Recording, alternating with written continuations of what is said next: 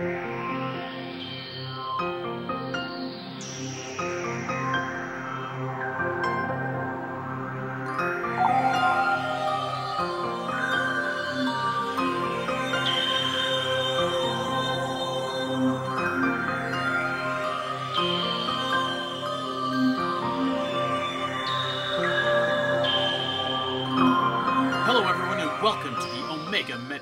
podcast. My name is Andy Spiteri, and as always, joined by Dakota Lasky. Dak, how you doing today? I'm tired, man. I'm good, but uh, pretty tired after my uh, my run through Prime yesterday. It was a lot of fun, but I'm doing great and trying to enjoy my Memorial Day weekend as much as I can. So hope you're doing well as well. Yeah, yeah, I can't complain. We got some we got some nice weather here, and uh, I picked up the last Metroid game I need for my collection, I which is saw. Metroid Prime Pinball. Yes. So uh, you know, pretty good weekend all in all. Um, let's talk about it rough, though. man.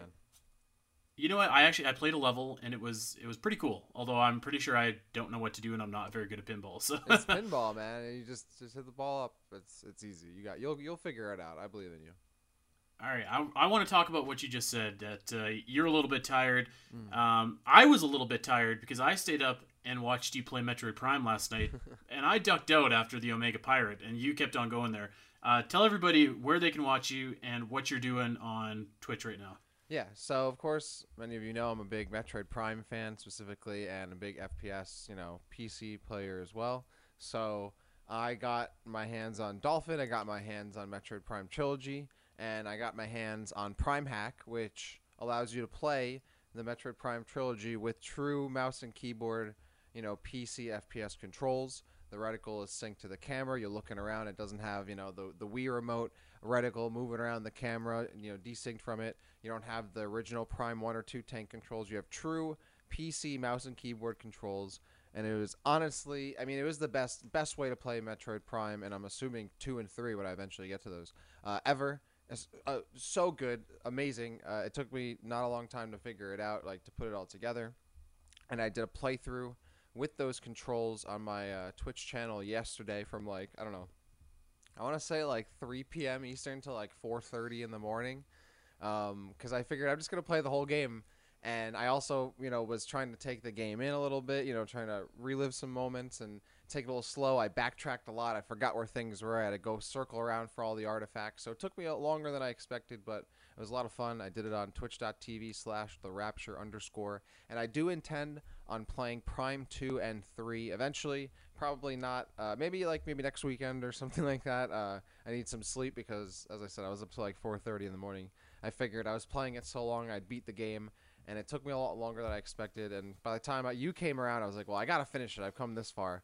And you ducked out just before the ending, but it was totally worth it. It was a lot of fun, and it was the most fun I've ever had playing a Metroid game, and not just Metroid Prime, but Metroid in general. Um, so yeah, highly recommend it, and it was great, and I can't wait to play Prime two and three. Yep, uh, I showed up, and yeah, I think the fatigue was getting to you, but uh, by God, you powered through, and uh, I was. It was a good time I had watching you uh, fight some pirates and traverse the Phazon mines. A little bit of anxiety there because you spam missiles, but you know, nothing that we can't fix in the next game. Um, so yeah, next time that uh, Dak goes up uh, on Twitch, we'll we'll let you know in the Metroid Database Discord server where uh, you know we also have a channel of our own. Um, so yeah, you guys can come and hang out with us and uh, and watch Dak play some Metroid, as he says it was intended to play. I'm not sold on this mouse and Oh. keyboard business yet. oh my god! I he mean, he likes it. I would. I mean, we we have other things to talk about today, but I could I could spend multiple episodes talking about how great it was. It truly is the best way to play the game. I I can't recommend it more. Like it was it was so good. I'm I'm fumbling over my words because I had so much fun, and that's why I played it all night because I was like, wow, this is actually like really good. Like I don't want to play anything else. This is how the game should have been released. That's how the game should was meant to be played 100%. Can't convince me otherwise. But that's for another day. Oh. It, it's for another day, and actually, you're right. We, we have a lot to talk about today. We've got some rumors, and of course, we're finally getting to mapping Metroid. But first, um, I did want to let everybody know, kind of at the top of the show here, I'm going to try and do a better job letting you guys know what's coming in the future. So here is our upcoming slate of shows, barring any major announcements or news, of course. If, uh, if those happened, those will always take priority. But uh, as of right now, today, of course, you are going to get uh, Phendrana Drifts, a mapping Metroid, the first, and what we hope is going to be kind of a recurring uh, series that we'll touch on every couple weeks where we analyze an area. The week after that, I think Dak and I are going to go to war about Metroid Prime Hunters, the concept, should it be brought back? What is that game all about? Uh, if you saw us going at it in Discord, I think you're gonna love us going at it for this show. So that's coming up. Uh, that's coming up on the second of June. On the 9th of June, we are doing an inspired by Metroid episode, which is another thing that we hope to do, uh, kind of semi frequently here on the show, and that's uh, kind of highlight the the really great Metroidvania games that uh, have clearly taken some inspiration from Metroid and we're going to start it off with Axiom Verge. So I'm in the middle of playing through that, uh, just kind of refreshing myself, and I'm really looking forward to that. And then on the 16th, maybe one of our most uh, anticipated episodes ever, uh, Metroid Prime Federation Force. We're going to talk the good, the bad, and the ugly. So that is uh, that is coming up uh, all in the next couple weeks. I'm pretty excited about every one of those actually. Um, but yeah, I man, what a what a run of shows it's going to be.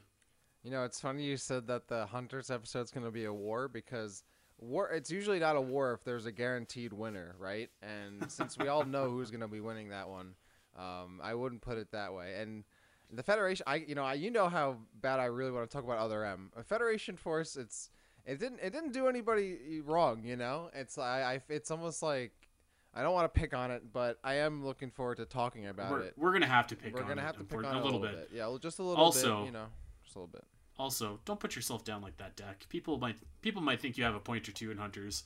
Uh, Bro, but of course, one v one me. Harvester, let's go. All right, I'll break. I got my DS right here. I'll break it out. I don't care. See, that's the thing. Y'all are scared, y'all Metroid fans. You're you're up against AI oh, opponents God. all the time, but when it's one on one against someone on the battlefield with just missiles and that's it. You got a little bit of ammunition and no cover.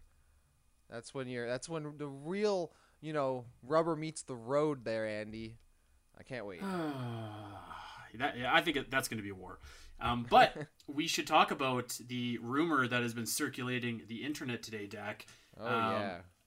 Apparently and allegedly, we had a couple tweet people tweet us that the Metroid Prime trilogy is going to come out on June the 19th. We've had Nintendo Everything cover it. Stealth has been talking about it. So like it seems like there's some fire behind here. Um, you know, off the top of my head, I'm sorry, I forget which retailer um, basically updated their no release idea. schedule. But um, you know, I give me your give me your two cents on this if you think that it's possible or not, Dak, because I've oh. I've got some I've got some thoughts. Well, I was gonna say there's two different discussions here. Like first, whether or not do we think it's true? I don't I don't think there's a, no any way to put weight on this. I'm pretty sure this retailer's been wrong on other stuff before, and I think we were just talking about this like an episode or two ago. Like, how many times do we hear like every few months? Oh, Metroid Prime Trilogy's coming out this year. Oh, it's coming out yeah. this year. Oh, this retailer lists it for December 31st. Blah blah, blah on this year. You're like, who cares? Like, it's it's something that like a retailer will put up, maybe to get clicks, or they do it by accident, or you know, you know, erroneously that information ends up on the internet or it gets conflated with something else and it ends up really meaning nothing and it will mean nothing until there's actually an, a real announcement. So that's one discussion. Now whether or not it could happen is another discussion. I do think it could happen. I've seen a lot of people being like well they couldn't just well, well hold on, no. drop metroid prime trilogy. I mean they totally could Oh, okay. Yeah, okay. I mean that's what I'm saying. Um, like, that's that because that's how I've seen a lot of people look at it. Like, oh, they can't just drop Metroid Prime Trilogy. People want it for a whole time. What are you talking about? Of course, of course, they could just drop it randomly on in on June 19th or whatever. Like, do you think they really? Do you think they care as much about Metroid as the fans of Metroid do? Of course they don't. like that's why they've treated Metroid the way they have the past decade, right? So of course they don't look at Metroid the way we do. So we as fans might think, oh, they couldn't drop Metroid Prime Trilogy. That's the holy grail of Metroid games. They clearly don't think that. They just think it's a good game. They'll just drop it, whatever, because it's just a good game to them. Clearly, if they thought it was such a holy grail game like we clearly th- think it is, they would have put the trilogy on the Switch a million years ago. It's free money. It's so easy, but they haven't. So whether or not it's possible, whether or not they think I think they'll do it, yeah, 100%. If they announce tomorrow that oh yeah, Metroid Prime Trilogy is coming out on June 19th, enjoy it, see ya. I would not be shocked at all. I would not be shocked whatsoever if they just did that. It would take no marketing. It would be very, very like them to do that, and they've done it for other Metroid games and for other games. I mean, they just they're like, oh, new Paper Mario game that's coming out of nowhere, cool. And I bet you a lot more people cared about that trailer. So, I, I Uh, but yeah, hold, I- hold on a second. Though, hold on. They they announced Paper Mario a couple months ahead at least. I, I have a two part Okay. answer here. but still, I it's- I feel like you're not necessarily wrong. Like this this would be something. This would be a dirty move if they just shadow dropped Metroid Prime because it's almost like you're sending it out to fail. I think. Um, I- but yeah. it's would it be something that Nintendo would do to Metroid? Maybe. Uh, you know, I I wouldn't be. I mean, I wouldn't I wouldn't be shocked, but at the same time, at the same time, um, I I just I just can't believe that they would do that to Metroid Prime trilogy. And I know that they've done Metroid Dirty why? before. Why but do you not? Why do you not doesn't- believe that? Like, what makes you because think it, that it just doesn't do make that? any sense like it here the thing about shadow dropping is like you can do that if you have a big event where millions of people are watching like e3 or the game awards and like if a bunch of people are watching but like to shadow drop something with a random trailer it says like it's available today like it, that means obviously it's going to be digital only which i also don't see happening i believe that this would be a physical cartridge so like i just i don't see that Yeah, but why though? But why? Like you're just saying, well, I don't see it, but why though? Like, why don't you see them doing that? Like, that's why, very why wouldn't it be why wouldn't it be a physical cartridge because it would be easier just to release it digitally.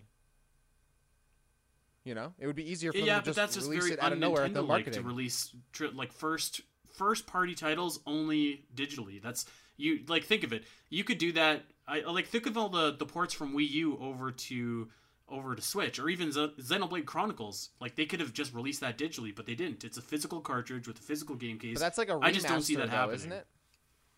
That's like a whole complete HD remake. Like that's a, that's a completely different thing. If they were releasing Metroid Prime Trilogy HD Remaster 2000, then yeah, I would see them making a physical cartridge and all this other stuff. But like, isn't that like a, a just a remaster? So I don't know. I mean, I really think it is very much possible. Um, I you know I'm not I'm not I'm not sure like where all, people are getting the idea that Nintendo wouldn't do this. So yeah, I don't know.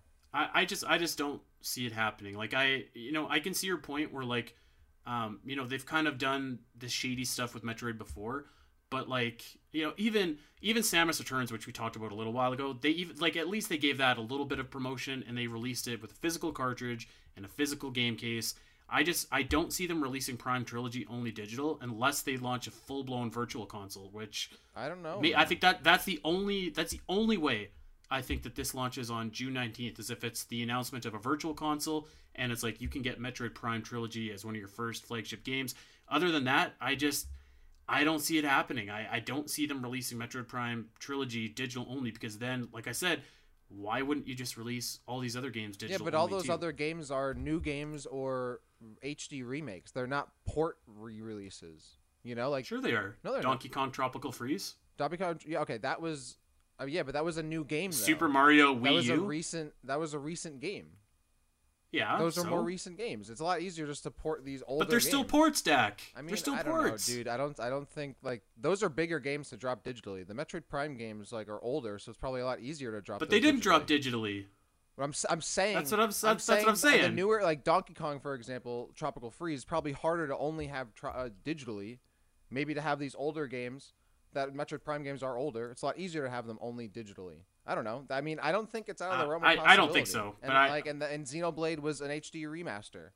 That was a new. That's like that's like a. Of course you got. I, I just mean you you go down the list of how many games from the Wii U that are on, um, that are on the Switch now that are that are first party games that have had physical releases that have had at least somewhat of a little bit of promotion. I you know as dirty as Nintendo does Metroid, I just I don't see it happening. What you know, could I be wrong? Absolutely. Like they've they've done this kind of shenanigans before, but I just uh, this is gonna be this is gonna have to be one of those ones that like Y'all just keep coming I- back. I'll have to be wait until I again, see it. You know, like you just y'all just want to keep keep getting hurt. I don't I don't know where that expectation is from like some people about Nintendo, but they've done Metroid bad in the in the past, but not this time. like why not this time? They've done they've done it every time in the past. You know, like I don't know. I mean, you're right. It, it, the likelihood of it like hundred percent happening. Uh, I mean, I don't know where it'll go either way. I don't necessarily think it's going to be like digital only, but I don't I don't really have a stance of whether or not it'll be digitally only or like an only game. But for them to I, I just think it, like, if a if it was to ahead- announce if it was to go in three weeks, it would have to be digital only. There, there's unless they've Okay, ramped up fine. production. yeah, You know what? It's secret. I I don't know. I don't okay, think so. fine, yeah, but like for them to just say, okay, we're just dropping this game, like, and for them to do it out of nowhere and it be for a Metroid game, yeah, I can still see that. If that ends up being the case, where because that ends up being digitally only, I can still think, I still think that's possible. But yeah, would people expect and do people expect a physical release too? Of course, and I'm sure they probably would do a physical release if they can. So maybe they announce the game two months out. Maybe it's not June. Maybe it was intended to be June and it's gonna end up being July August something. Yeah, I, I could see them announcing two months out for Yeah. sure, and saying like doing like the Paper Mario thing, like this is coming at the end of August, like here it is, or, or you know what, even this is coming at the end of July, here it is. But like we need to see that that trailer like right away, and we would need, you know, I I know, I know that you know Nintendo, like I said, they've done it dirty, but at least they've given like some notice when a Metroid game comes out. You know what I mean? Even though they didn't give Samus Returns very much, but you know that's that's kind of an episode of of itself, the whole Samus Returns debacle. Yeah, I mean, we, we like I like I said earlier, we got more to talk about. But that being said, I just I, they they didn't even announce Samus Returns, man. They just showed it on the Treehouse afterward like it was nothing. That was a new game. You know, that wasn't even a port. That was a new. I mean, it was a remake of an old game, but it was still a new game. You know, so I, I yeah, know. I, I, don't I, I get you, but you know, at least like I don't know. At least like we can look at, at Prime and Echoes and Corruption, and it's like okay, well at least they've mar- they've marketed this. Like even Federation Force, they marketed ahead of time, right? g- Like, I don't even so remember who- if they knows? marketed it, but to be honest, I don't even care at this point. Like, you know what? Yeah, Nintendo. If they just said uh, tweeted a t- uh, just a tweet, like, oh yeah, uh, Trilogy's available on your Switch right now digitally, go get it. Like at this point, I don't even care, man. Just let me buy the game and play it on my Switch. Like I don't care.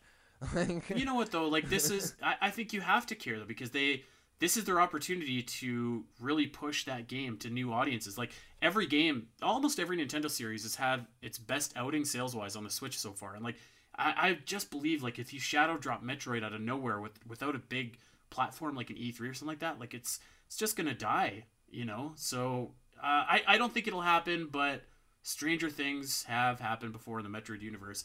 That we're gonna follow up on this, but Dak, we got to get going here on Phendrana Drift. Speaking of Metroid Prime, this is our first ever mapping Metroid segment, and uh, obviously you played through Metroid Prime last night. I played through it maybe like two two-ish weeks ago, and uh, the goal of this mapping Metroid segment is Dak and I are going to present you with like kind of an analysis and also just our personal um, our personal uh, you know memories and stuff like going through these areas what area what rooms we liked what power-ups we liked what expansions etc we'll talk a little bit about the music we'll talk a little bit about the bosses and uh, you know this is kind of uh, this is kind of a, a show format in progress because we do intend on doing these mapping Metroid segments again. So if there's something that you feel that we skipped over or didn't pay enough attention to, uh, definitely tweet at us. Let us know at Omega Metroid Pod. But um, Dak, let's get kicked off and finally talk about Phendrana Drifts. This has uh, been an episode idea that we've been kicking around for a while. So like, it feels good to finally talk about it. Yeah, absolutely. Uh, and that's why I did that Metroid Prime run through because I wanted to relive some Phendrana drifts, some Phendrana shorelines and whatnot, get back into the research lab, uh, head through the Chozo Temple and whatnot and the chapel. And it was cool replaying it in a new way, but it was also just, you know, nice to revisit it and get a refresher just before the episode. And my intent was just to play the game just to get to Phendrana, play it a little bit, and, you know, you know, see what I can, you know, really gather from that experience. End up playing through the whole game; it's totally worth it. But yeah, that's why I ended I up did playing that too. it. yeah, that's why I ended up doing it. But uh, I was I was very happy to, to get to Phendrana because it's it has always been one of my favorite areas in any Metroid game, and I still think it lives up to this day, and, and it holds up. And I remember it just as fondly as I, you know, ex- you know, remember experiencing for the first time as a kid. Uh, yeah, 100%. This is one of my favorite areas in Metroid, and I think it's probably the best area to kind of kick us off for this Mapping Metroid uh, series of shows that we plan on doing here. It's like, it's a really big area, like like lots of interconnecting rooms and, and just lots of different places to go. I, but it's like it's also very um, like distinctly broken up into like what seems like more smaller, manageable portions, which I really like. Like you know, you have the shoreline, you have Phendrana's Edge, and then you have the research facility. And I, I always liked how like they were all the same, but they all they were almost like kind of their like subsections of the Phendrana drifts. Um, but yeah, when I was playing uh, a couple weeks ago, I was um, I was on the couch and my fiance was beside me, and it, like every time. I remember back in November of 2002 playing Metroid Prime for the first time. And the first time that I walked into Phendrana and uh, you see the shorelines and it, like you see the snow falling down, the, the, music is kind of playing and it's just like, wow. The, like it, it's it's breathtaking. And so when I was playing it, I, I motioned to my fiance and I'm like, hey, uh, like look at this, like tell me what you think. And she actually put it like really well. She's like, this place looks like a snow globe, hmm. um, which I actually thought was like really apropos. But you know, still like I've played Metroid Prime, God, I don't know, uh, uh, countless times, and it's just like it truly is like a breathtaking experience every time. The first time that you walk into Phendrana from Magmoor Caverns, and you know, I I feel like that right there really shows how well this place is like stood up to me. And like you know 20 almost 20 years later you're just like this is still breathtaking. Oh absolutely. And you know when you get to it in the game it's paced really well right? You've, you've gone through Chozo Ruins you started to really unpack that a little bit their involvement and you started to pick up you know pieces of your initial loadout you know as a character and then you've gone through Magmoor mm-hmm. Caverns of course you're starting to see where you know the space pirates have started to dig into the planet and obviously that's a very uh, in your face and overwhelming at times kind of area and then that's when you finally enter into Phendrana for the first time. And it is very brief, and it's a nice reset. Yes. You know, you're you're once again like everything's kind of like quieter. You're gonna take things in, take a quick breath, and yeah, it's it's it really is such a good part of the game because what Metroid Prime does so well, I think, is that it it really lets you just kind of sink your teeth into the area when you immediately get into it. Like everything's very pronounced, like the the snow, uh, the that's what I think makes it look like a, a, snow globe. Like the snow is very, it's huge, right? Uh, the fog, there's a lot of fog. The rocks, you know, stick out a lot. Like everything's very, you know, uh, just everything sticks out and it's almost embellished a little bit. And, it, you know, it kind of really adds a little bit to the effect of what they're trying to do. It's very tranquil. It's very, um, ambient. Yeah, and ambient's a word that you know tranquil. Yeah, yeah, tranquil, nice word. But ambient's a word that everyone really kind of associates with Metroid Prime, and, and of course this is one of the most ambient places. Uh, this and Tallon Overworld as well, but for sure, Phendrana Drifts is really that place you step into and you're like, damn, this is this is this is nice, and almost you don't even finish that sentence because you just kind of take everything in. Like it's almost like a place that you'd want to like hang out. You know yeah. what I mean? Like uh, Magmoor Caverns, maybe not so much. Uh, I would guess maybe here and there in Tallon and Chozo, but like I wouldn't hang yeah, out. this place is. oh, yeah, well, I wouldn't hang out in Magmoor. I wouldn't hang out in the Phazon Mines either, for that matter. No, no. Um, yeah, the, this just has that beauty when you walk in, which I think just strikes me uh, every time that I go. Um, but yeah, so like you said, I mean, the and it's kind of nice because you get Phendrana in kind of doses. Um, in my recent playthrough, I was paying a little bit more attention to how like how many times I like uh, entered and exited Phendrana for significant stre- stretches. So there's four main parts that uh, that you go through. Um, the first one is is actually like quite it's quite brief. You're only in there for like maybe 10 15 minutes ish. Um, you end up getting the boost ball and then you and then you leave but uh, you know you come back once you've acquired the space jump and you can you can you know get the wave beam that's kind of your second playthrough your third one is basically the pirate research base where like you go through that kind of labyrinth and you end up getting the spider ball and then like whatever uh, you know whatever you come back to and uh, collect the artifacts and stuff like that um, i yeah i i love this place and i actually i wanted to pick out a few rooms in particular just to talk about dak i don't know if you have any rooms too but um, one of the things that i love in uh, in Phendrana Drifts is like like we were talking about a few weeks ago with the Ridley fights this is the first time that you see Ridley since you you know the beginning of the game, and it's like it's a very quick, very small but very impactful moment where you're just like, my enemy is out there, and he looks vicious, and that that always sticks out to me when I'm thinking of Phendrana Drifts. Is like that's the place where you see Ridley, and you, kind of get that like big fight feel because like you know that this fight is gonna go down at some point. Yeah, and that's one of the things I like about you know Ridley's usage as a character and how he's implemented in Metroid Prime is that that's how the story you know kicks off, right? Like you run into Ridley, oh they're doing this stuff on the on Frigate Orpheon, and Ridley takes off to the planet and you go down there, but Samus gets you know involved in so much more than that that you almost kind of forget about him a little bit until you get back over there. You're like, oh yeah, like this is kind of how that all started. Right and there's so much more going on now. There's so much more that I've learned about you know the planet and what's happened here. That yeah, that's looming overhead, but at the same time, you know, uh, there's a lot more that's now at stake than there was the last time I saw him, and that that's something I really like. It gives you kind of like a, a reflection, right? A little moment of reflection there. You're like, okay, like a little bit of a checkpoint, even though it, it you kind of do see him a little. I would say before like the halfway point of the game, and then you don't really see him at all after this. I think that's the last time you see him before the the the boss fight.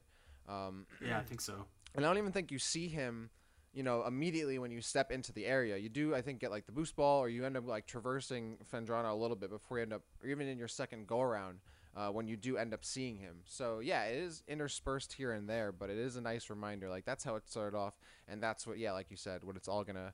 You know, come down to at the end, like a lot of it was end up coming down to, and of course, I love Ridley's entrance at the end of the game. Where like, all right, everything's going good, like we're going in there, and then Ridley's like, ah, psych, dude, here I come, I'm gonna screw everything up. But we haven't gotten to that point in that game in the game yet. But yeah, I love I love when you kind of see him. That's one of my favorite points in the uh, in the story, for sure. Uh, so I, I kind of picked out a few rooms in particular that I like really enjoyed in Phendrana, and uh, I wanted to just kind of elaborate on them. And you could do the same if you have any rooms as well, Dak. But um, one room that always really sticks out to me is the Chozo Ice Temple, and that's kind of like um, it's just to the to the upper section of like the main shoreline room of Phendrana, and like it's got it, it's actually got an artifact in it too. But like it's basically this big hall. It's got all these these frozen Chozo statues, and like it just it looks so cool. Like and every time I'm in there, it's just like um, like it, that's one of the strengths of Metroid Prime in general. I think is like, and maybe actually Metroid in general is like it really does a great job of of kind of presenting you with this like, um, like really lived in, like really believable lore or or something along those lines. Where like it's just like wow, like this is obviously a place of like really religious importance and stuff. So.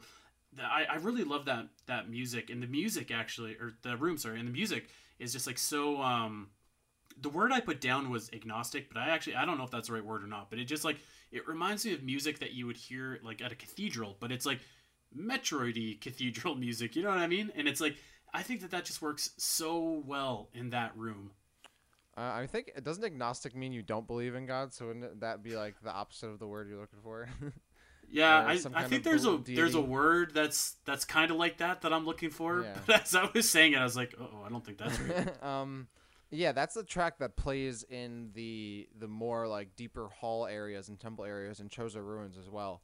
And that the, the word I always thought of when hearing that is melancholy, because when you go through those areas, right, like those are like a- a people that is very you know Samus is very connected to, right, and she's walking essentially among their remains, you know, their ruins, right. Um, even though they, she wasn't, you know, too far off from being connected to them in a past life. And she's like walking kind of you know through where they used to walk right? She could have been walking there with them if all this stuff hadn't happened right? Like she could be in this temple alongside other chozo warriors had you know things been different. Um and you know kind of looking at like what used to be which is a lot of what metroid prime is right? It's what used to be here what had happened what you know uh, who had been here.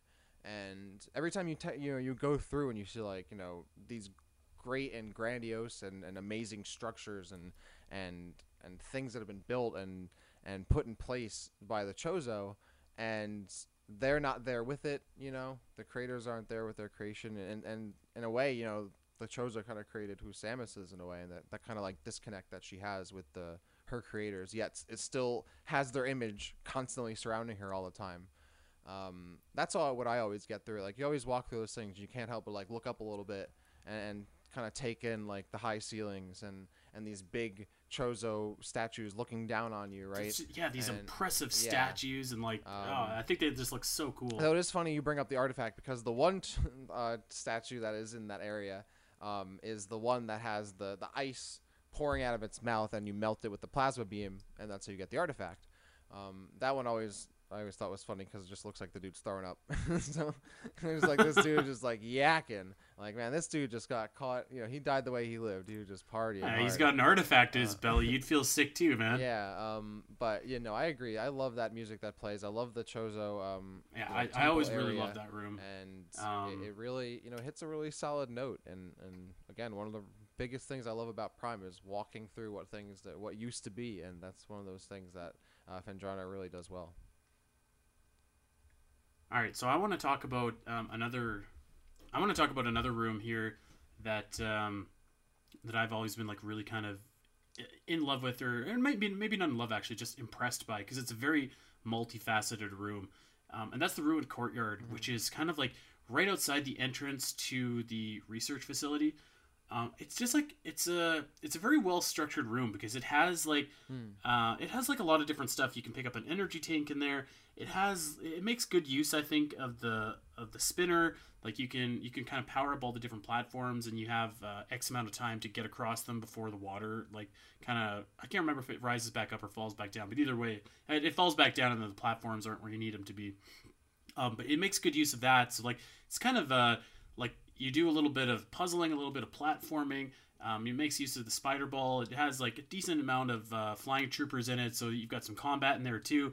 You've got your save room. You've got your you're kind of interconnected. Like you can you can um, do the big loop around the research facility and come back out and you fight uh, Thardus basically in that room, or you know the the room to Thardus is connected to that room too. So like it's a very multifaceted um, room in Phendrana Drifts, and that it I don't know that I ever appreciated it as much as I do or I did the last playthrough that I had, but I was like, there really is like a lot going on in this room in particular, and and I don't know, maybe that's a strange one to kind of pick out because it's not necessarily like visually impressive, but I I just wanted to make a note of that. Yeah, no, this is a room that like I wouldn't. It doesn't stick out to me as a favorite, but it, I think is iconic just because of the puzzle, maybe so to speak. Um, but uh, you know, it's it's more of like okay, you're you're doing a bunch. Yeah, you're right. There's a bunch of stuff that's happening, right?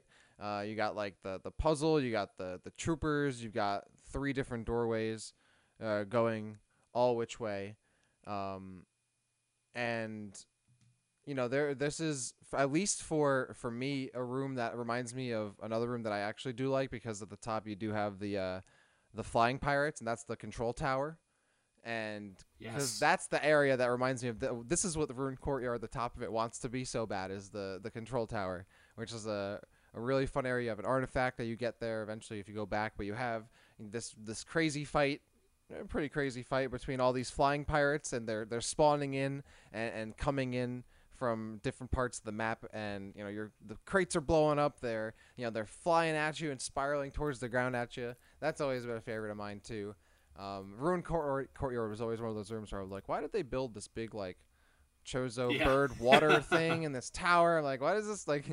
okay, I guess. Um, I mean, why did the Chozo build anything? To be fair, lots of weird no, stuff. Yeah, yeah there's like some things that make sense, and other times I'm like, hmm, that's weird that they would like build it that way and oddly convenient uh, for this puzzle I have to do.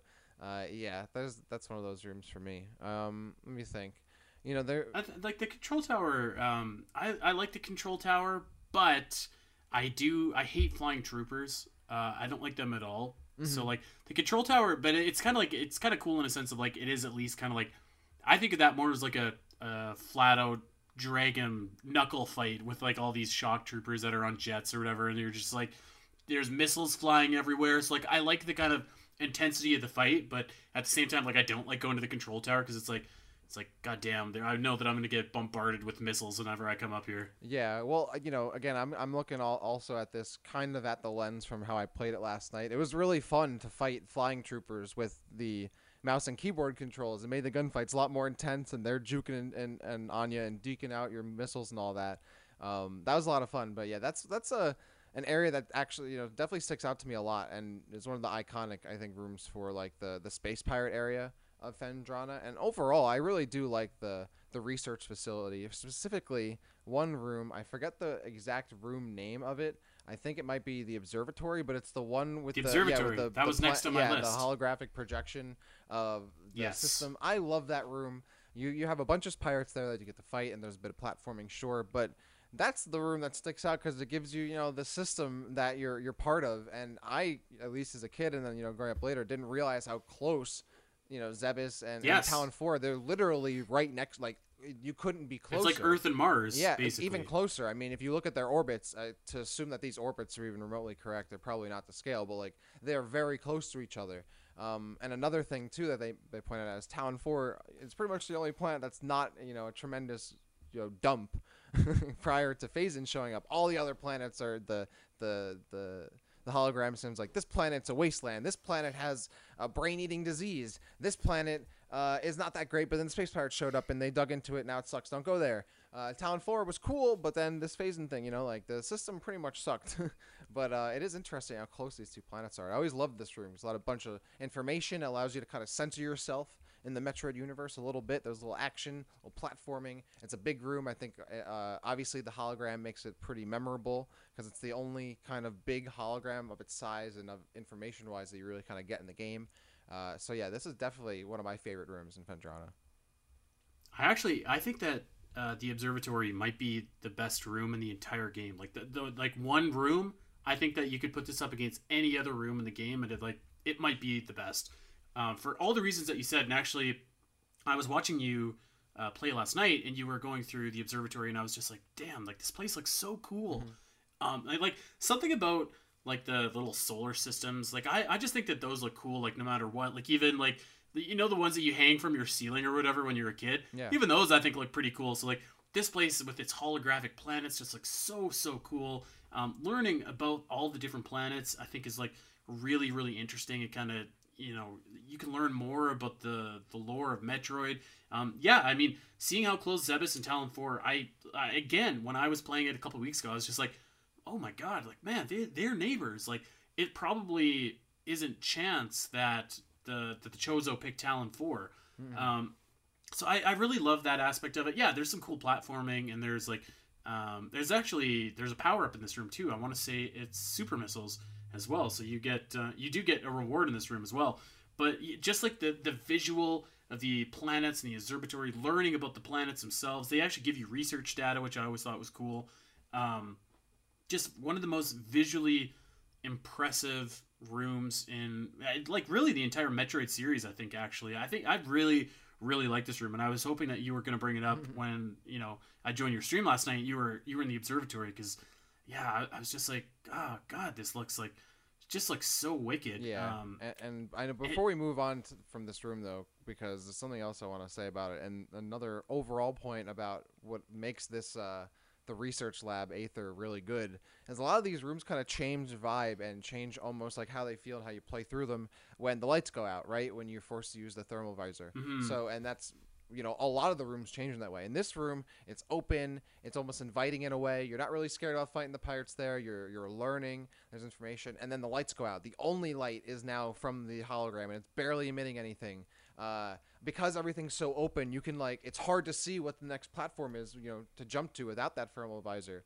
And when you do have that feel, everything a big room becomes suddenly very claustrophobic. And I love that about the research Aether because you know it gives you that that area area gives you kind of like a lot more replay value just in that area, you know, because everything changes and how you approach those places changes once the lights go out. So I love that about this room and about the area in general. I just wanted to get that out there before we potentially moved on to another room because I know there's still a lot more to talk about.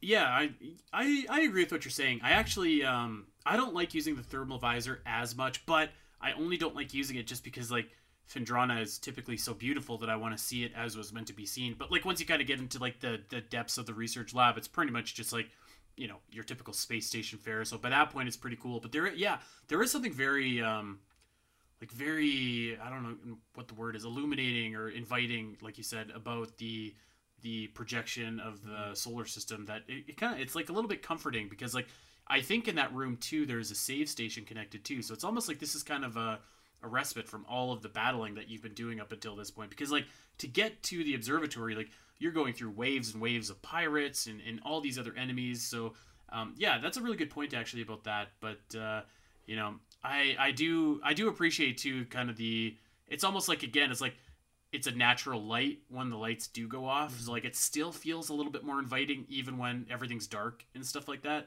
So I yeah, I really love this room. Actually, and let's talk about Research Lab Aether just for a quick sec too, mm-hmm. just in general. Um I love that you, know when you get to the point in a Metroid game and it's like it, this is usually like a little bit into the game, or at least it is in like Super and Metroid Prime and Fusion and stuff like that, where like you first see the actual Metroids. Like you've been fighting yeah. all these other enemies for you know the entire game, but like now you see Metroids.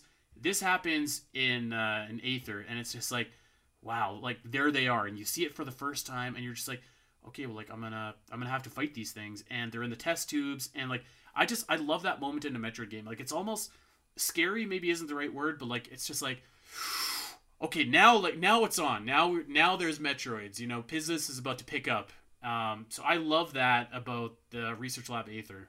Yeah, well, it makes things tangible. You know, like you're going into this like, okay, like you can kind of see the effects of Phazon. You're seeing a little bit of like what the space pirates are doing, and now you've gotten into lab. Okay, you're getting a better idea, but and and you've fought like a couple bosses here and there, but you know it's not like anything too crazy. Maybe Flaahgra seems a little bit over the top, but you know for the most part, you know you kind of things have haven't really started to take off super hard, but then yeah, you kind of really it finally becomes physical, it becomes tangible. You see the Metroid, and yeah, it's a great experience. The first time you see a Metroid in 3D, and like, and you know, that's that's awesome, right? Like that was a cool moment when you you saw that Metroid for the first time, and mm-hmm. yeah, that that research uh, lab really does a, a lot of great stuff. Like it introduces you to a lot. That Metroid in 3D, it really gives you your first real taste of the Space Pirates because you know, again, like you see a little bit of what they've done in Magmoor, and if you kind of uh, look a little bit and peek into the you know the down frigate area in Tallon Overworld,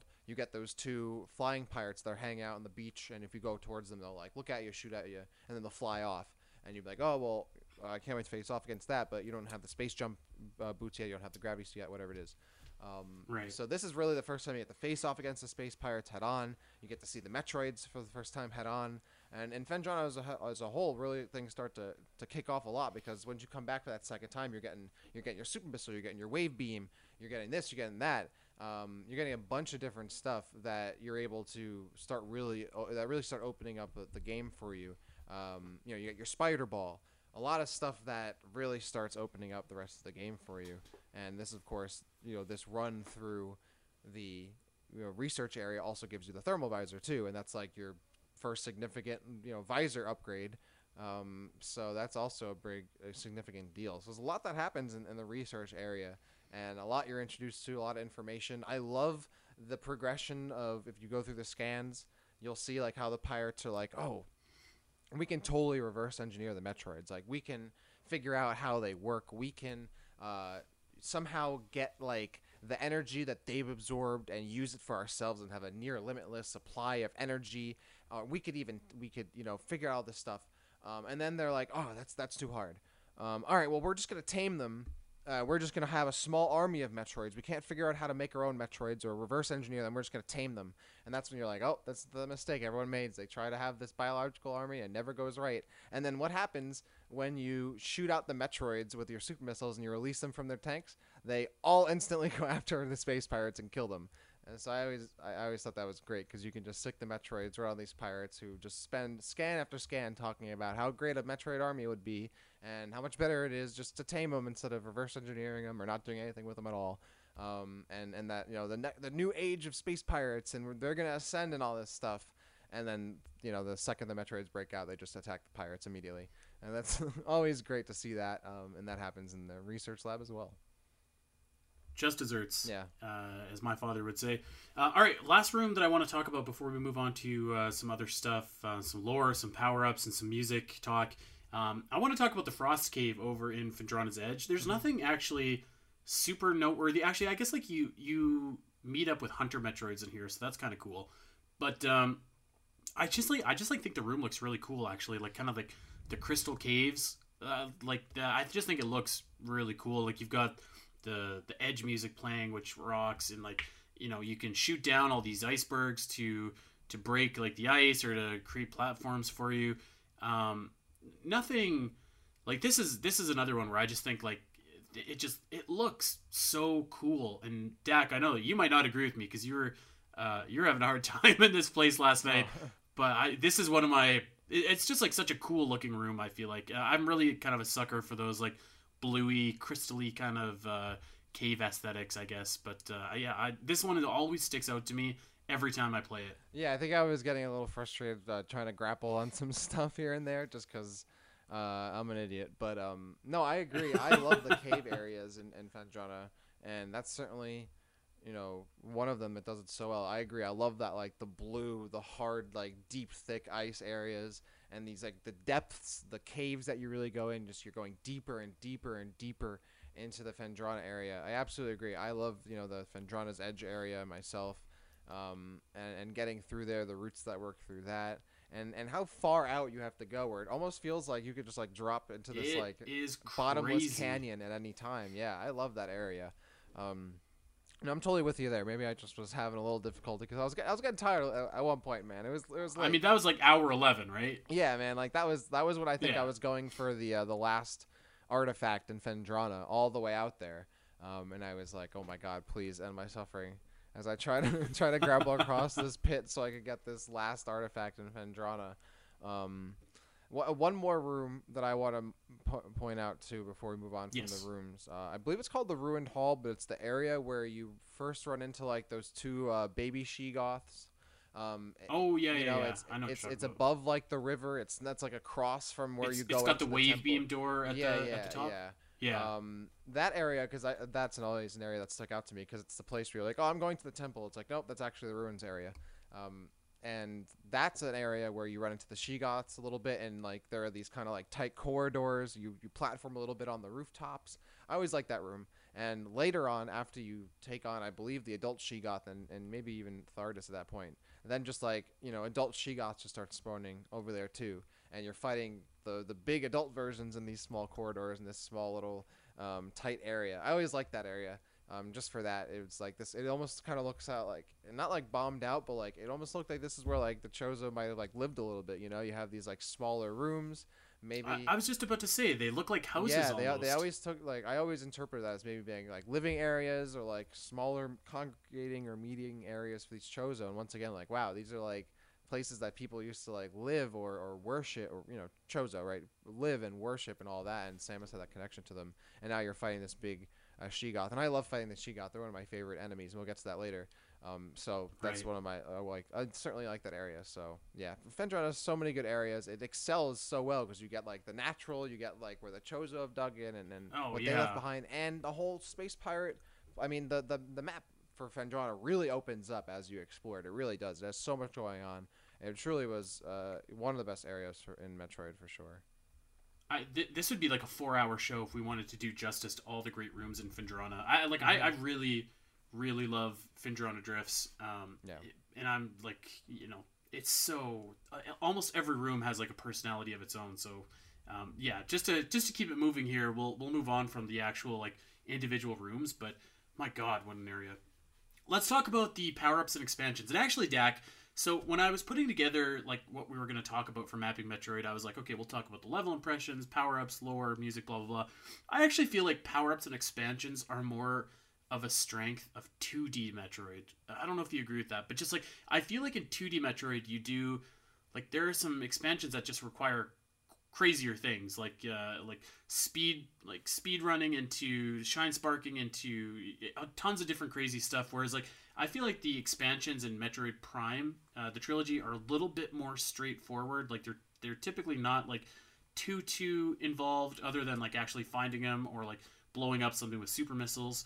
Um, I, I don't know if you agree with that or not but uh, for me like none of the expansions in Phendrana, just like regular missile expansions or anything like that, really like really stuck out as being too too too memorable. Like you see a lot of them, but they're behind uh, ice, and like when you come back with your plasma beam, you can you could just kind of roundhouse and collect them and stuff. But there's not any that that truly truly stuck out to me, with the exception of maybe the one in Research Lab Aether, where like you're you're on a morph ball, but you have no rails, and you have to roll at the top to to get it. I did this in the dark, so it was a real big pain in the butt.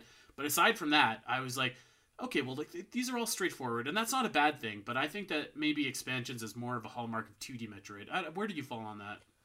Yeah, I, you know, for me, for Prime, it's always been about the actual upgrades, you know?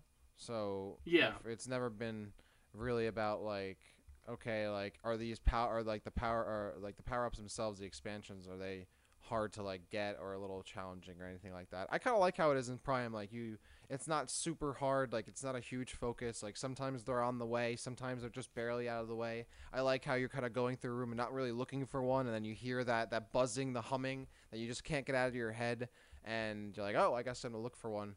Um, yeah, I don't know. I mean, it's not it's something I've actually really thought about. You might have a point there. You might be right. Um, that's not something that's really ever concerned me in the Prime games.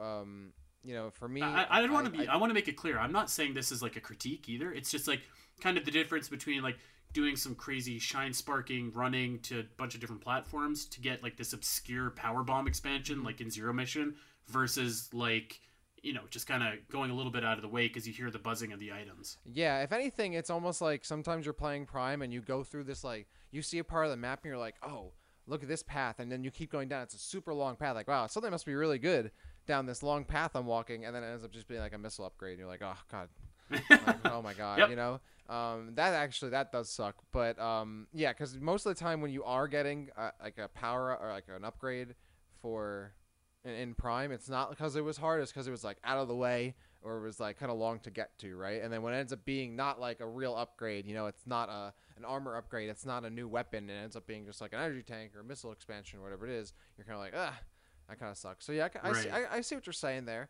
Um, it definitely really is never something that I've thought about too much and it doesn't really detract from the experience for me. And at times, you know, I almost kind of like, you know, not having to really like, not necessarily not having to work too hard, but like I don't have to go on some crazy super hard mission to just get an yeah expansion. I, I agree actually You i know, agree with I that. like that it's like okay, like I can go for it. I don't have to, or if I do go for it, it's not going to be like a test of will. It might just be a little out of the way, you know, um, where I can really kind of. I, I'm just thinking of those ones in like Samus Returns where you have to do the the morph ball like cannon shot or whatever, and I'm like, good god, Yeah, like th- these ones are are nicer. I think I think sure. one of what Prime does really well is it always has it has a bu- it has two kinds of those situations where you have like a, situ- a room you've gone through that you clearly can't get to it and you almost forget about it and then when you go back to that room later you're like oh yeah I can get this now um, I and it's not really that hard but it's like oh this wasn't even possible and I kind of forgot about it and um, in other situations where you know it, it almost challenges you to try and get it but you don't have to go like super hard you know and like like waste a ton of time. I don't know. I but yeah i think you might have a point there. I for me it's always been about the upgrades though. And i think Phendrana excels there's so many cool upgrades um Oh in- yeah, in- in- uh, I'm gonna run them down here actually. Yeah. So you've got the boost ball, uh, you've got the wave beam, which you get after fighting Sheegoth. You've got the super missile, which you get after you know kind of working your way through the research facility and getting to the observatory. You've got the thermal visor, which I believe you get at the base of the research facility. Um, you've got the spider ball, which you get after fighting Thardus, Mm-hmm. and then finally in Phendrana's Edge, you get the gravity suit. So like there is a ton of pertinent power ups that you need in Phendrana. Uh, it's actually like this is I'm looking at this. This has got to be the most like power ups in any area in the game. yeah th- like i was saying earlier this is the area i mean you go for the boost ball and you leave you come back later and then all of a sudden you're getting the wave beam you're getting the super missile you're getting the thermal visor you're getting the spider ball you know this this that and it opens up so much more of the game um, this I think this is when you go back to Phendrana for the second time and you really start digging The into second it. time, you that's- pretty much get everything. But that's like when I think the game really starts taking off a lot because at that point you Mhm. have all like your basic upgrades. You got your morph ball, you have your morph ball bomb, you have your boost ball, you have your uh, Varia suit, you have your missiles, you have your charge beam. You know, you have like the basic stuff, the stuff that you pretty much started with like at the beginning of the game, right? Like maybe since minus like the boost ball, pretty much everything you had at the in the first mission of the game. Now you're getting all the cool stuff. You're getting a new beam. You're getting upgrade missiles. You're getting a new visor. You're getting a new morph ball. You're getting new stuff.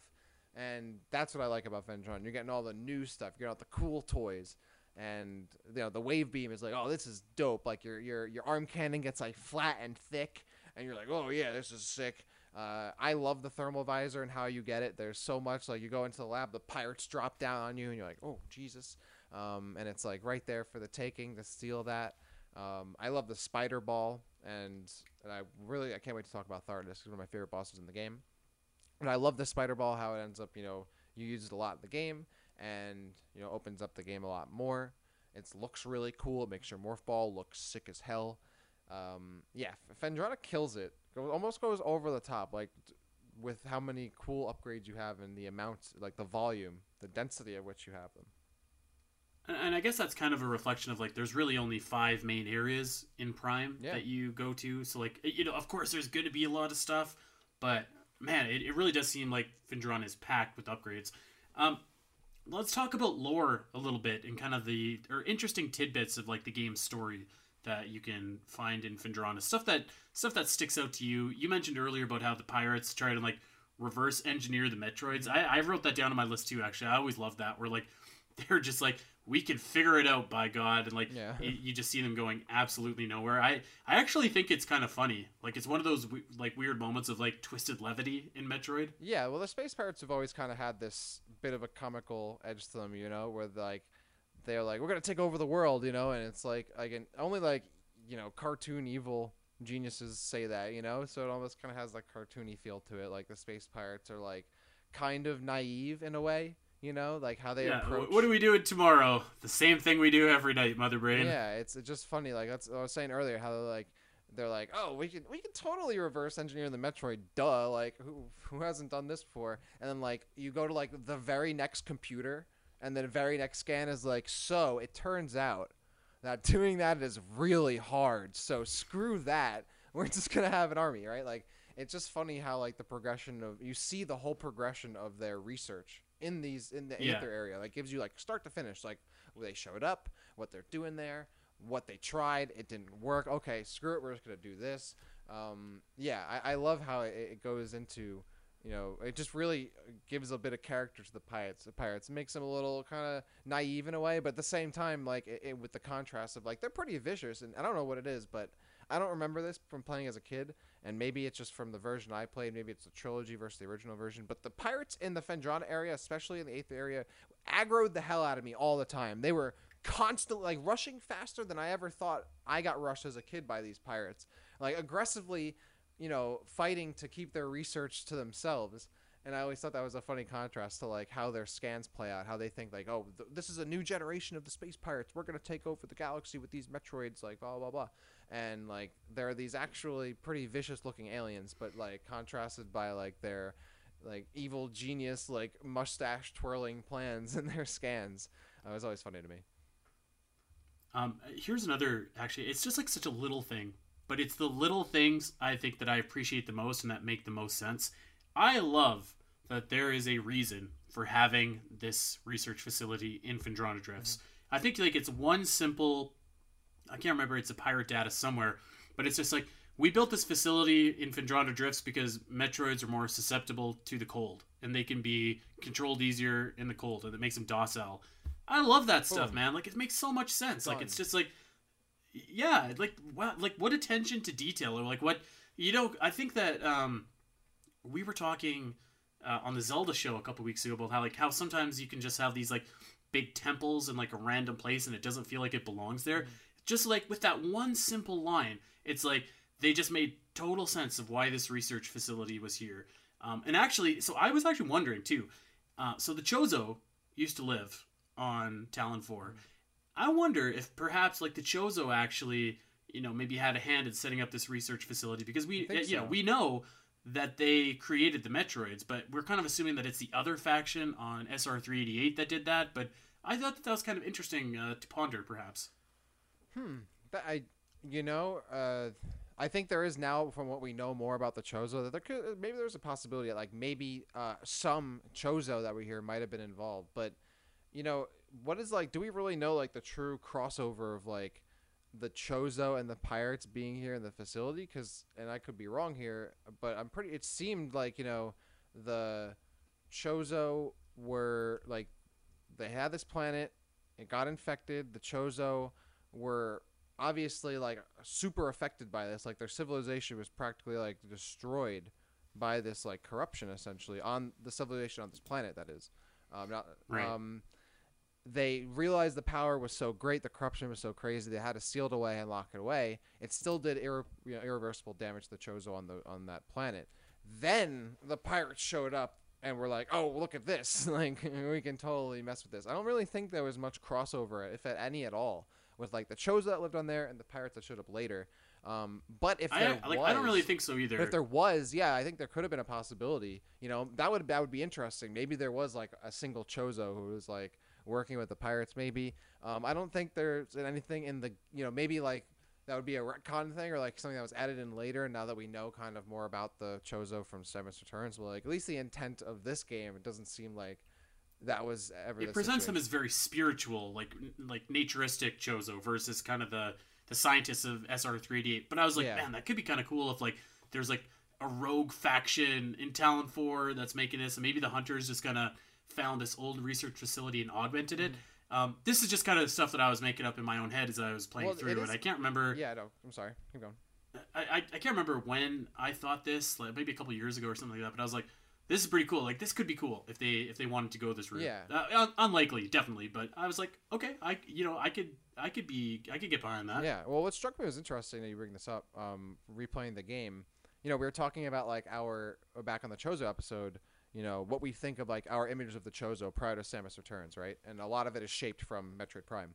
And going back through the scans and how the game plays, that still like was really re-solidified in my mind. Like the Chozo are how I, I remember them in Prime, but I don't remember how like like almost like religious zealots. Like they the space pirates almost come off as like covenant in this game in their scans at times. When you read like why like their their like thirst for power and like ascending and and all like the word choice they use is not like what you mm-hmm. think. Like when you think of space pirates a lot in Metroid, you you know they're you know aliens pirates but they're still pretty silent space science based you know? They might be a bit naive but they're not stupid right? Like they can clearly they're clearly formidable in a way right?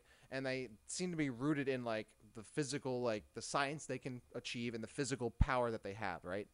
And well in a lot of these scans and especially in the research lab aether the pirates talk uh, you know a lot about like ascending and a new like uh like A new a- dawn yeah, of the new, yeah, new pirates. dawn, yeah. yeah, that kind of wording, and it always that took me back when I read it because I didn't remember a lot of that stuff, and it's like that's weird how that was kind of written because it doesn't seem to really uh, have shaped the identity of the space pirates overall, and doesn't seem to be referenced much in later games, or you know, much at least from what I can remember. It doesn't stick out a lot to me because it contrasts so much of what we know about them and what they do. You know, they don't they don't have their own temples, right? Like we don't see them having any kind of like worship or like any deity they, they look to or anything like that. So to have that kind of like spiritual religious kind of like wording and like perspective that they have in their scans at times was like weird to look at because like hmm that's like a it it doesn't seem like that would be said by them. It, it- like that would i- if there was a It, Chozo it crossover. could be interesting to, to like explore that. Yeah, I think exactly. More, for like, sure, what if there yeah. was a Chozo among the space pirates? Like, that would make me think, oh, maybe that's where that came from. If you know, Maybe maybe it could be Dark Chozo from. Uh, is that what we called him from our Chozo episode? Dark Chozo, um, I think that's what you're calling him. I was Some, something like Yeah. that. The evil Like I, Chozo. I doubt it would be any Um, kind yeah, of Chozo cool influence, stuff. but it is interesting that like how those scans. I like going through the scans and like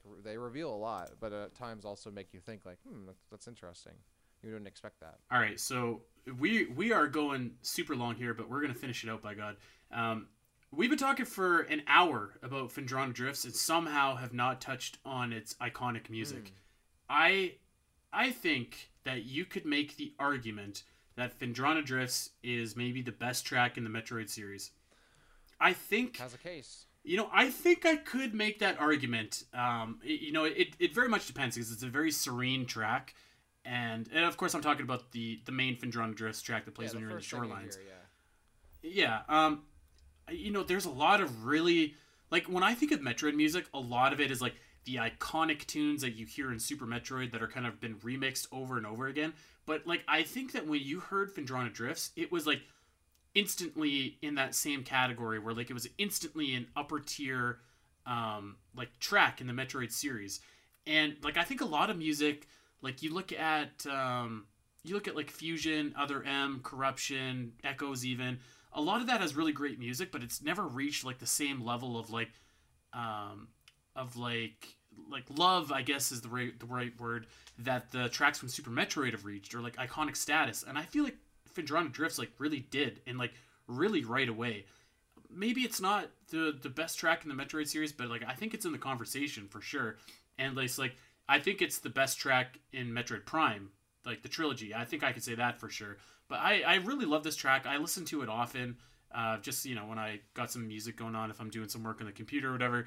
And uh, you know, I also want to give a shout out to uh, Phendrana's Edge, which is actually I think the low key most banger. underrated song in Metroid. It's a banger. This thing slaps. It's so good, and especially when you were playing last night and it was like the slowed down version. I was just like, I was ready to get my strobe lights out. I was ready to go and get a beer from the fridge. I was like, this is awesome.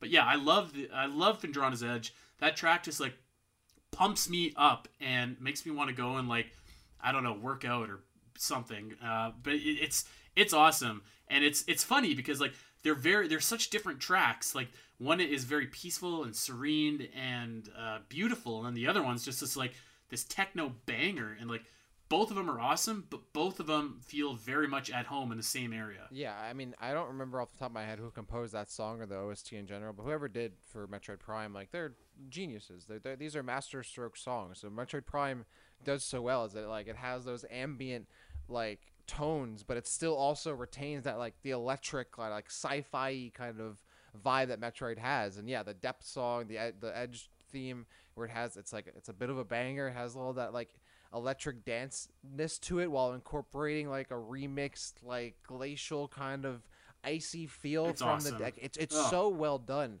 Um, and I love it because it's like uh, both songs and the first song as well. They really make you want to explore. You know, like when you first step into the world and like it opens up and like you have this like these these fading tones that like are swelling as you open up and and these strings that play and these faint like harmonic kind of voices that kind of like just like I surround you almost. It's so it- it's very like visceral right? And it kind of it makes you almost feel like you're at like a top of a mountain in like SSX right? And you're about to like just shred the biggest glacier of your entire like life right like you're just like about to really explore hard and so much of the world feels so open to you. I love that about that the the main Phendrana theme. And then when you get deeper into Phendrana, you're going into the caves and these this thick ice and, and deeper and deeper deeper. And you know it the the vibe gets a little like you know the engines start revving a little more and the vibe picks up a little bit and you're like oh like now we're cooking with gas. And, and it kind of like fills you a little bit of electricity. They really, I mean, they, they hit the nail on the head with these tracks. They really did. And then when you get to those uh, Chozo temple areas, you know, they bring in again those like that the melancholy of like the discoveries you've made after you've made these It's, it's kind of like the like the moves, you know. Yeah, it's like that music you hear in the Chozo Ruins, but like it's got the prime kind of like crystally instrument Mm-hmm. or whatever that they use to signify like a like a snow level. Uh, that that track is called the Ice Chapel, and that's actually another like really great, really serene track. And that that was the one that I was describing earlier, actually Yeah. in the uh, in the Hall of the Chozo, which like it's just it's really really great, but it's still got that like Phendrana Mm-hmm. like twinge to it almost, you know. Absolutely, no, I, I 100% agree. There's so many tracks. I mean, I Metroid Prime competes comp- uh, competes with itself with like best tracks in the whole franchise, and Phendrana like Yeah, I would agree wow, with that. carrying the team in a lot of ways. Um, yeah, I you know I think that Phendrana is probably the winner for me. Like it stands out, but like yeah, the Tallon Overworld I think is Yep, really great. The 100%. uh, the the frigate is really great. Oh, Um, there's a lot of like really really awesome Dude, music the down here, but frigate. Uh, that when you said like this is the best track in the game, I was that's the track I thought of immediately. The down frigate theme, the that piano man. I mean that when you talk about somber and melancholy, I, I I know we're talking about Phendrana right now, but really quickly, that area is so good when you get to revisit the the frigate after you've gone through that. You've already seen that area, that music playing. Oh, it's so good. It's it, I absolutely right, we'll, love it. we'll we'll get there. We'll, We'll, talk about there. that one day. Well, but yes. I'm sure Tallon will be uh, on Mapping Metroid. I think the Tallon future. and not Phendrana are the two best future. areas in Metroid Prime, I think. So I'm glad we started off with this one. I can't wait to talk about Tallon. But yeah, Phendrana really kills it with its I, music. I probably agree with that. Yeah. Um, okay, let's uh, let's talk about some of the enemies and the bosses here. I just had a few uh, quick notes that I wanted to go over, um, and I'm going to start off. You were talking about oh god, I can't even remember what the room is called with all the houses, but oh, the when you uh, get the there- ruined hall or whatever it is. I think it's called Yes. the ruined hall or access to ruined hall. so you fight the uh, the baby Sheegoths in there, and man, I feel like horrible every time that I shoot a baby Sheegoth because Oh, it's yeah? like first of all, this thing's called baby, so like it's just it's just newborn and it's attacking Samus and like. I'm just like, oh, I'm so sorry, but I have to shoot you in the mouth. So It's I big always gra- feel really bad graphic. destroying them. You know, because like you burst open Yeah. their back and you get this. They see like the exposed flesh and all that, and they also look like xenomorphs. You know, like they have like a xenomorph face, like almost identical to a xenomorph. Like they have like the no eyes and like the the flesh like stretched over the skull and like it, I- like I think since we did like the Paper Metroid episode two, where I was pitching like the cowardly Sheegoth Yes. that even even more so, I was just like, I don't want to hurt you. Oh, that's true. I didn't even think about that. Um, I think they're they're one of the best enemies in the game. I think they're the first time because uh, they kind of incorporate a bunch of previous enemy like traits that you see earlier in the game. They kind of remind me of beetles, right? Where you got to attack them from behind, um, but at the same time they can shoot at you from afar. um, and they can also charge you too. So they start like really kind of changing up on you a little bit there, and they also always come in pairs. You know, the, the baby Sheegoth too. So I like that. Um, I think they were they're definitely one of the best design enemies in the game, and I think you know the, the when you run into them in the game, they're the best enemy at the time. Uh, they really incorporated things you've seen in the previous enemies and work together. They look really cool, and yeah, they even have it's a little grotesque almost a little bit, you know. You're like, oh come on, man! I really don't, I don't, don't make me fight you, man. Like, let me just, let me just get by, you know. Let me just get by. There were a couple times I was playing, I would just jump past them. I was like, don't make me fight you guys. I don't want to do it. But then they make me, you know, they make me do it, and yeah, they pay the price. But I agree, I love the, they're, and they're so iconic too, right? Like, I don't think an enemy reminds you a lot, so much of like its area as like Sheegoths do. Um, in a lot of Metroid yeah, games. I could. Well, I guess like the the Magmoors and Magmoor Oh, cabins. yeah. Actually, I always forget that those are called They are Magmoors. called Magmoors. ironically Yeah, enough. yeah. yeah. But, so, but yeah, like I, I actually don't disagree with that. Like you see a Sheegoth, it's like oh, Phendrana drifts. Mm-hmm. Um, and actually, let's talk about the big Sheegoth here for a quick sec. Mm.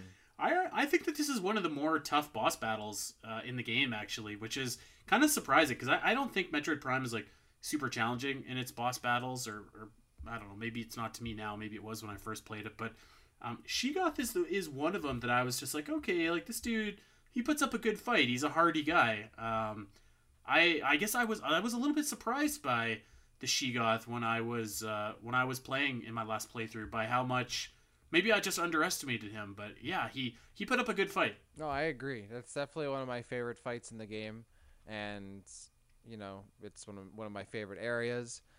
And after you fight them too, all the other you know adult Sheegoths start showing up in the area, so that's cool. I always like that about Fendra. but they're never as big They're not. as the They are never one. as big. That is true. Um, what I thought was interesting about this is how it's like set up, right? Like Samus goes in. It's in a Chozo temple ish area, you know, right? And then like, oh nope, sorry, you got to actually face off against these Sheegoths. And you fight off, you know, you face the two baby Sheegoths first, and you're like, okay, this isn't so bad. Like I've done this before. Like I'm I'm ready for this. Um, and you fight, you take them on for a little bit, but then you know, yeah, the the big adult Sheegoth comes in, and the room is is is big enough where it doesn't seem like too big, but it is kind of like scary to look at a little bit. You know, those big like bright six eyes, um, where the babies don't have like any at all. Um, it has that the spray breath, which is a lot larger. I don't. I think the baby Sheegoths have it too potentially. I don't know. Actually, I think they only have the snowball shot, but these have these big like dragon like electric breath or whatever, and the Mhm. huge like electricity, f- like spi- ice spikes on its back. Um, yeah, it's a cool boss fight. It's it's something. Uh, it's a it's a fun, it's a fun fight, and uh, it's a cool area to fight it in. So yeah, I like this fight. It's definitely uh, one of my favorites in the game. Um, so I touched on Metroids and Hunter Metroids earlier, uh, so I won't go over them too much now. But other, other than to say, like, I love that you know they show up in here, and uh, it, like I said, it's it's always great the first time you see a Metroid, especially your first time seeing a 3D Metroid. But I want to give a shout out to an enemy that is a huge piss off for me, and that is the Jelzap. I think I said that Gel right. This Jelsa. Okay, Gel yeah. So this this dude lives in the water. He looks like one of the the squids from Super Mario, and he has like this little ball of energy in the middle of him, and like he makes your visor go static whenever you're by him, and, until you finally get rid of him. I hate this thing. He's so annoying, especially before you get the gravity suit, because like Really? he, yeah, I mean, not only he distorts your visor, but he'll um, lock himself up or like make himself invulnerable to to weapon fire, and it's like, ugh. I so I I just wanted to give this little fella a special shout out on our show, just to let him know how much I hate him. You know, it's really funny you're saying that, and I because I what I'm about to say because I, I I think it really comes down to how you play the game, right? If you have Metroid Prime's like very slow and limited controls, that enemy is mad annoying. But with the freedom of like the mouse and keyboard controlled stuff, I this was one of the easiest enemies in the game to deal with. You easily just one shot them because they show you their mouth immediately. You just snipe them from afar, or you just literally just jump around them, right? Like they're in, they never move pretty much. Like they're mostly stationary. Um, so that's actually funny that you brought this up because I was like, really? Like these guys are almost no problem, and it's like it almost changed your perspective on how you approach the Uh, game. yeah, but like ninety nine percent of people right. aren't But that, playing yeah, the mouse hundred percent. Yeah, that was just that was interesting. You brought them up because it really does change how you approach the game. Uh, that being said, yes, these things are annoying because they always seem to show up on like the most narrow paths, especially in those underwater like root areas, you know. And like, oh, I got, I can just walk over this. Nope, there's actually a Jelzap just waiting around. Um, and yeah, the static thing that electric-based enemies do, so annoying. And that's one of them. So yeah, the Jelzap, and not my most annoying enemy. I hated those robot like enemies that you that made your. Oh, the ones that lock the doors. Oh my until god? I hate those things with a passion because Um, they like they're I, I think that those are everywhere though, right? Those aren't just native to Phendrana. no yeah they, I think they're in like the space pirate areas. So like you see them in Phazon Mines a bunch. Yeah, yeah. okay, But that be, okay. but that was like that's what yeah, they they're I terrible. hate those so much. Joe Zaps, yes, also annoying. Uh, for Phendrana, I'm trying to think. Uh, the most annoying enemy for me, hmm, for Phendrana, I'm trying to think. Um, I will say that to touch base on the Sheegoths, what does annoy me is that when you come back and you have the plasma beam, that you can't just melt them. You still have to shoot them from behind. You know, I'm like, all right, I, I should be able to absolutely melt you right now, my guy, but uh, I can't for whatever reason. Uh, that always stuck out to me. But yeah, no, the Jelzap is a, that's a, that's a funny choice. Those are those are annoying to deal with. I'll give you that. I, I can't remember what in particular it was, but I remember I just like I stopped playing. I put my controller down. I I got my phone in my hands. I was like, I hate Jelzaps. I hate these guys. So uh, yeah, I had to give a shout out to them. Let's talk about the big bad guy of Phendrana Drifts, Thardus. Oh, yes. Uh, I, I always thought that this boss, he, I think he looks cooler than he actually fights. Hmm. Um, I think that this is this is a really great like he's a cool looking boss. It's a it's a fun fight. You make good use of your thermal visor.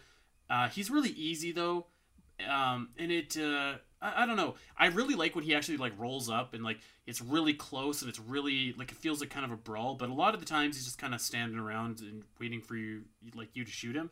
But I I do actually really love this fight. I love how like basically it's like this like wicked looking collection of rocks. Uh, not my favorite boss in the game, but I have I have a fun time every time I walk into this fight. This is actually one of my favorite bosses in the game. Uh, Thardus is very up there with me. I really like this fight. Um, I it's kind of like a silly setup. Like you just jump into this big arena and a bunch of rocks come like to like throw hands with you. Um, but that- it sticks out for me for that reason. I like like the the moving weak spot that you eventually have to deal with. You know, kind of in a way with the uh, the Omega and like Elite Pirates later.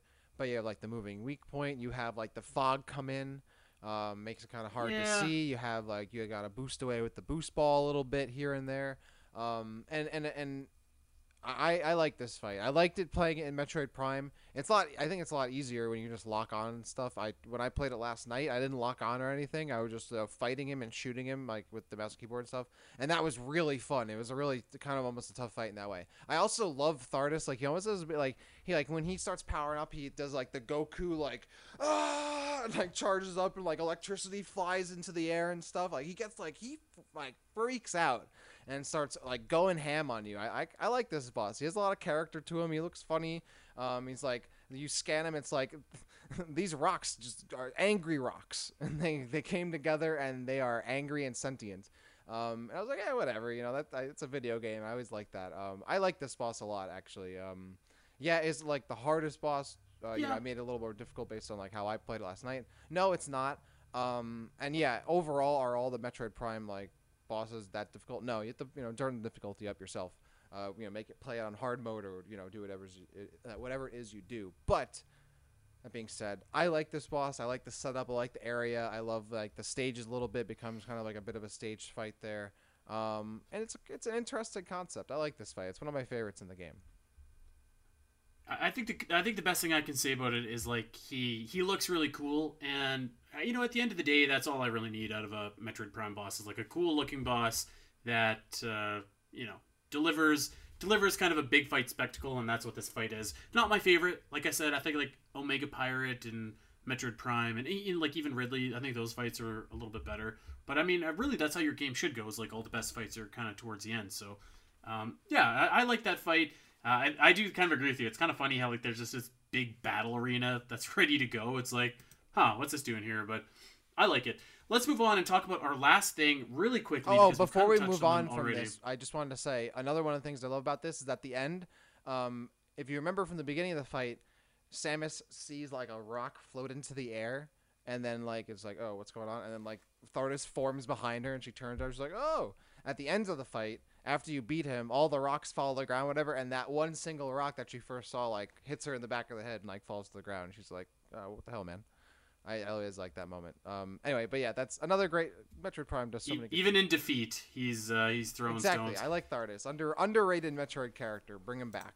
Let's see Meta, Meta All right. Let's finish this up, Dak, and uh, get on out here. Let's talk about something that's uh, specific to the Metroid Prime areas, and, and let's talk about artifacts. We've kind of talked about the two rooms beforehand um, in the control tower, where you need to get the the artifact by uh, collapsing one of the towers and, and morph balling into that to get the artifact. And we talked about it in the Chozo Hall, where you melt the ice. Um, I like those artifacts are actually pretty easy and pretty like you know not much not real much really to say about them. But the last artifact, man, God, I had a hell of a time uh, playing it. This was the artifact of spirit, and you get it right in Phendrana's Edge. This one, I was just like, I was like, oh my god, where the hell is this thing? Like, because you're you're looking for it, and what you need to do is use your X-ray visor to um, to see which wall you need to power bomb. But like when you have your X-ray visor on, you can't see the door behind the actual wall itself. It's actually like it's a huge pain to get to. But and eventually I got it, but I just thought that I wanted to point that out. You know, the other thing I think of note about Phendrana is like the three artifacts is like, and I was watching uh, Dak play this last night when he was collecting artifacts. Like, you know, uh, this is again fresh on my mind. It's like, man, they are they could not be further apart in Phendrana. Like one of them is in like the absolute depths of the research facility. The other one's in like the the shoreline on the very entrance to Phendrana, and then the last one's on like Phendrana's edge, which is, I mean, as the name says, literally the edge of the map. So like, I always think that that's like hilarious, especially if you're a player that pretty much like what you did last night or what I did a couple weeks ago, like just kind of forgot to get the artifacts hmm. as they were going. And then came back and got them. Like it takes forever. Yeah, it's definitely it's Phendrana is an area where you definitely want to keep the artifacts in mind because this is my only gripe with Phendrana is for some reason it's only accessible from Magmoor Caverns. So you can't get there from Chozo Ruins, you can't get there from Tallon Overworld. Um, that makes it like such a headache because if you forget anything in Phendrana, it takes you like a like a just a day and a half to get all the way back there, and then you're right, it's spread out all the way through like the three major areas of you know Phendrana. So it's certainly like you want to keep those artifacts in mind and not forget about them as you move through the area because they you can get them with you know pretty easily. Actually, I think Well, you I, might I have think, to use the no. I think the only one you can get is the control tower Yeah, right away. The other ones you need need a the plasma. Yeah, you're right. Okay, yeah. So that's that's even another thing is that you kind of almost have to. You, you're almost forced to do that, but you can avoid at least having to go for the. But actually, no, because you need to almost go through the control tower uh, area anyway to get to the Phendrana's To get edge. to yeah, edge, so yeah. you almost kind of screwed either way. You're right. Um, yeah, that's definitely annoying. The fact that you can only get there from Magmoor kind of makes that backtracking a little a little tedious. Um, especially if you're doing it in one playthrough that's lasting into the wee hours of the night. Maybe if you know, you're setting up your, you know, like a normal player person, your sessions maybe over the course of a day or two, it's not that big of a deal. But in, Dak, I, I wasn't even watching, or like I was watching, I wasn't even playing, and I had only been there for like an hour, and I was like, oh my god, this is painful. I can't imagine what that was like for you. you know, it's again, I Metroid. I mean, this solidified Metroid Prime as being like my favorite Metroid game, and, and might be my favorite game of all time, single player wise and whatever. Um, you know, it, it was it was rewarding. Fine, like when I finally got that last artifact after going through all Phendrana, and then you know getting the last one, Phazon Mines, like it was such a relief. I was like, oh, like I did it, like finally, and like it, so you know, sometimes yeah, maybe not. Phendrana's Edge was, was painful though. That that was a It painful was. room. That- You should clip that. I'm, oh yeah, well I'm gonna save that VOD and maybe do uh, highlights, and I want to go back and play the game in hard mode and do like a uh, like a a, a a montage, like a like a pretending it's like a Oh, Call of Duty God. montage, but it's Metroid Prime. I want to do that. Um, yeah, but I love traversing Phendrana, especially with the FPS. You really get to appreciate the game so much more when you can freely freely look and move. And Phendrana, especially, there's so much detail in the in the, in the textures and the air, and some of the textures, not all of them. Some of them are not that great, but um, and the area and just the the love kind of put into the structure and like it made it feel like it was lived in and and dug into and you, it felt so much more like alive like I, and that's another thing uh, that i before we move on from this episode almost is th- something that prime does so well is that even though like these places aren't like inhabited by like a civilization or like whatever it is, the places still feel alive, right? Like when you enter Phendrana, like the snow's falling, those uh I forget what they're called, but like those supersonic like birds Yeah, flying yeah. around, right? Like the water's moving. Like I love that about Metroid Prime. Like the you might not have like a town of villagers and all that stuff, but it still feels alive and, and lived in or being lived in by something. And I always loved that about Phendrana too, and uh, something that really stuck with me. And when you enter that area and it's just like, wow, this place is very serene. I would 100% hang out here for sure. Yeah, I- I mean, But- to bring it all the way back to the very beginning, Yeah. like it's just, it's it's when you walk in, it just hits you, and like I think that you know even when I was, uh, God, I don't even know how old I was in 2002, but I wasn't very old. But like you can, the first time that you walk into Phendrana and you see the the snow and you hear the music, you can you can just tell like in you. I knew I was like this is gonna be something special, and I think that it like actually truly is one of the best areas in Metroid, and like you know there are some iconic areas like Brinstar, uh, Norfair, like all these like classic areas. But I I think you could put Phendrana up there beside any of them. Agree. Um, 100%.